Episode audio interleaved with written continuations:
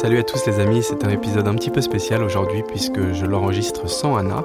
Néanmoins, vous la retrouverez avec moi et un invité très spécial ce lundi. Euh, donc euh, c'est un épisode en collaboration avec un autre podcast qui sortira euh, et je pense que vous allez apprécier. Donc voilà, cet épisode sera très très court et en fait je vais le dédier à la dernière version du célèbre Internet Trends Report qui a récemment été révélé à l'occasion de la Code Conference.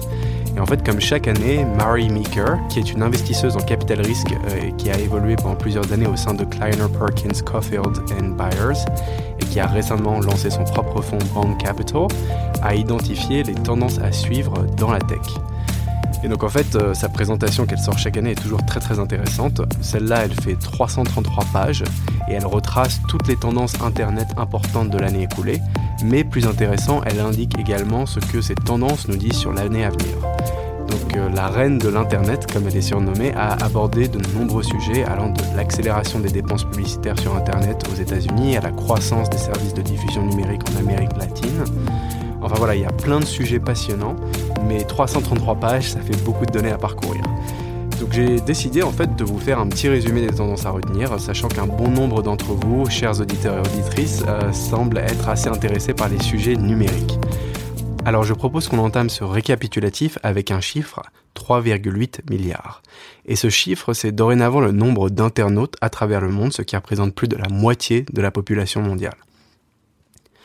Par contre, les ventes de smartphones, qui sont le principal point d'accès à Internet pour de nombreuses personnes à travers le monde, sont en déclin, tout comme pour le reste de la planète. La Chine représente 21% de l'ensemble des utilisateurs d'Internet dans le monde, contre 8% pour les États-Unis. La Chine, l'Inde et l'Indonésie auront bientôt de loin le plus grand nombre d'internautes. L'Amérique est actuellement troisième, mais pas pour longtemps. Des pays comme le Brésil, le Mexique et les Philippines sont en forte augmentation. En gros, les US sont doucement en train de perdre leur influence sur Internet au profit de la Chine et de pays émergents. Cela s'illustre d'ailleurs par ce scénario de guerre froide technologique entre les US et la Chine qui a émergé récemment. Les géants de la tech, bien évidemment, sont les grands gagnants de cette euh, démocratisation de l'accès à Internet et du temps toujours plus important qui y est consacré. Sept des dix premières capitalisations mondiales sont des sociétés technologiques. Seuls les financiers Berkshire Hathaway, Visa et le géant de la santé Johnson Johnson s'invitent dans le top 10. Sur les 30 premières capitalisations des sociétés du numérique, 18 sociétés sont américaines contre 7 pour la Chine. Avec une seule entreprise présente dans le top 30, le géant du streaming suédois Spotify, l'Europe a de son côté du mal à se défaire de son image de nain numérique. Alors quel levier a permis ces capitalisations boursières aussi importantes pour les géants du numérique? Eh bien tout simplement c'est la publicité. Au niveau de la publicité en ligne, Google et Facebook dominent toujours le marché. Cependant Amazon, Twitter, Snapchat ou encore Pinterest pèsent euh, certes beaucoup moins dans le domaine, mais ont tout de même vu leurs revenus s'accélérer. En tout cas, euh, le rapport met en lumière un point de vigilance qui est le coût de conversion des utilisateurs augmente et c'est une situation qui n'est pas vraiment durable car euh, il dépasse parfois en fait les perspectives de gain sur chaque utilisateur. Il faut donc trouver d'autres moyens pour attirer des clients comme les essais gratuits. L'influence américaine et sa domination de la publicité en ligne sont frappantes, mais cela ne durera probablement pas éternellement. Le problème, c'est que garder un prisme publicitaire sur Internet peut mener à long terme à une forme de capitalisme de surveillance, car la publicité a besoin de toujours plus de données sur les consommateurs afin de personnaliser les publicités. Donc à moins que les Américains acceptent de soumettre à la vidéosurveillance, la reconnaissance faciale et le système de crédit social comme en Chine, euh, ce qui n'est pas impensable mais loin d'être évident, je pense que les GAFAM vont devoir trouver et développer d'autres modèles de revenus que la publicité. Face à l'aspect toujours plus intrusif des publicités sur Internet, Mary Meeker note que la confidentialité devient un argument de vente de plus en plus important pour les entreprises de la tech. Au premier trimestre, 87% du trafic mondial était crypté, contre 53% il y a encore 3 ans. Et en fait, ce désir de confidentialité, couplé à des réglementations de plus en plus strictes, a aussi des conséquences sur la publicité en ligne.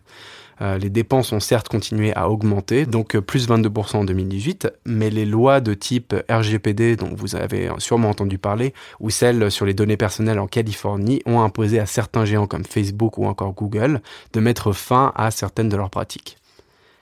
Alors comment est-ce que ces publicités numériques génèrent autant de revenus? Eh bien parce que nous passons de plus en plus de temps sur Internet tout simplement. Les Américains ont passé en moyenne 6,3 heures par jour sur Internet, 3,6 sur mobile, 2 sur ordinateur et 0,7 via d'autres appareils. Donc tout ça c'est en 2018. Euh, donc 6,3 heures par jour contre 5,9 heures en 2017. Pour les millénials et les Gen Z, c'est probablement beaucoup plus que ça. Euh, et en fait, voilà, il y a un vrai constat à faire, c'est que nous sommes de plus en plus accros à nos téléphones. Nous passons une heure de plus chaque jour sur nos smartphones qu'en 2014, donc il y a à peine 5 ans. Et en fait, depuis 2014, il y a un, médium qui a vraiment émergé, c'est l'écoute de podcasts. Et vous y participez d'ailleurs en écoutant celui-là. Euh, en fait, elle a grandi, euh, mais d'une manière euh, assez considérable en fait. Donc il y a environ 70 millions de personnes qui écoutent des podcasts aux États-Unis en ce moment, euh, un chiffre qui a quasiment doublé en 4 ans. Et d'ailleurs les trois programmes les plus écoutés d'après le rapport de Mary Maker, euh, c'est le Daily du New York Times, euh, The Joe Rogan Experience et Stuff You Should Know. Alors cette addiction numérique, c'est un vrai problème. Il euh, y a certaines études qui ont démontré que les jeunes ont moins de relations sexuelles, qu'ils interagissent moins les uns avec les autres et que, dans un certain sens, ils se sentent plus isolés à cause de cela. On peut rajouter à ça le problème de la désinformation et le contenu choquant. Internet ressemble en fait de plus en plus à du grand n'importe quoi. Euh, donc euh, se débarrasser d'un contenu choquant devient de plus en plus difficile à grande échelle et la nature même d'Internet permet à ce contenu d'être amplifié beaucoup plus facilement et rapidement qu'auparavant. Cela mène à de sérieux problèmes comme le fait que 42% des adolescents américains ont déjà été insultés en ligne, ou le fait que les terroristes se radicalisent sur des sites tels que YouTube et que les réseaux sociaux favorisent une forte polarisation politique. Facebook, qui a été traîné en justice à maintes reprises pour ses travers, fait plus d'efforts que YouTube pour essayer de résoudre ces problèmes. Google se dédouane régulièrement des problèmes de l'algorithme sur YouTube et par conséquent, les marques se rabattent de plus en plus sur Amazon. Donc euh, la bataille entre Amazon et Google euh, dans l'avenir de la publicité va quand même être assez intéressante. Alors passons maintenant à la consommation médiatique sur Internet.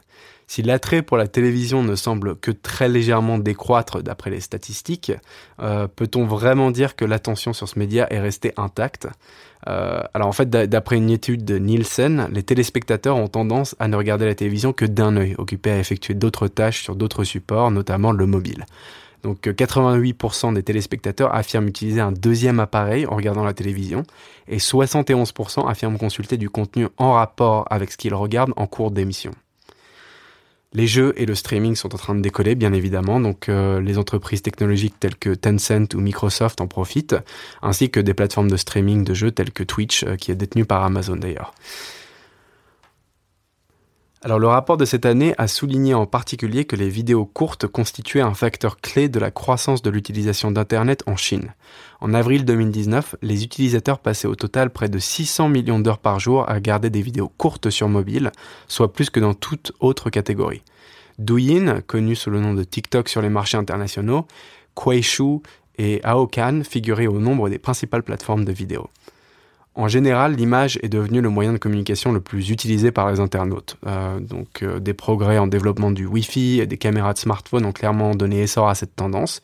Il y a une remarque qui est assez intéressante ici, c'est que plus de 50% des posts Twitter incluent désormais des images ou des vidéos, alors que Twitter est quand même connu pour son penchant pour le texte.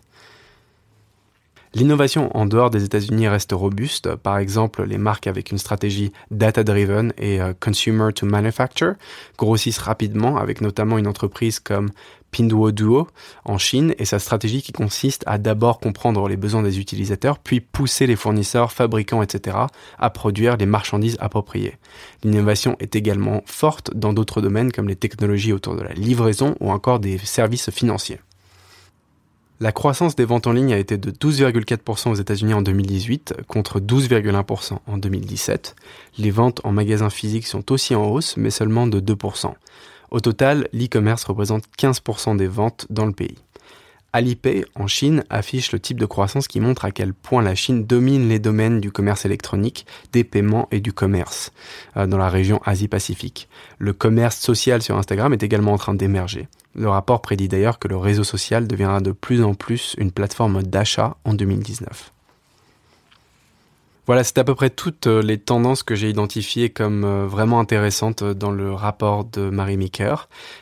pour ceux qui travaillent déjà dans l'univers du numérique ou de la technologie, je pense que tout ça, ça vous parle déjà pas mal. mais si vous cherchez à approfondir un petit peu certains sujets, je vais mettre dans le descriptif de ce podcast un lien vers la présentation de 333 pages pour que vous puissiez approfondir certains sujets si vous le souhaitez. Voilà, j'espère que ce euh, petit épisode vous aura été utile. Euh, N'hésitez pas à nous envoyer comme d'habitude vos feedbacks, euh, vos questions. Nous sommes sur Instagram à impact.pod et sinon par email c'est impactpod at gmail.com. Tout ça est aussi dans le descriptif euh, de l'épisode, donc n'hésitez pas à nous contacter. Ça nous fait toujours très plaisir de recevoir euh, tous vos emails et vos messages sur les réseaux sociaux. Euh, voilà, on répondra à tout ça. Ça nous fait toujours très plaisir d'échanger avec vous.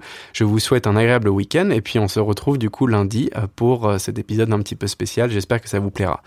Allez, ciao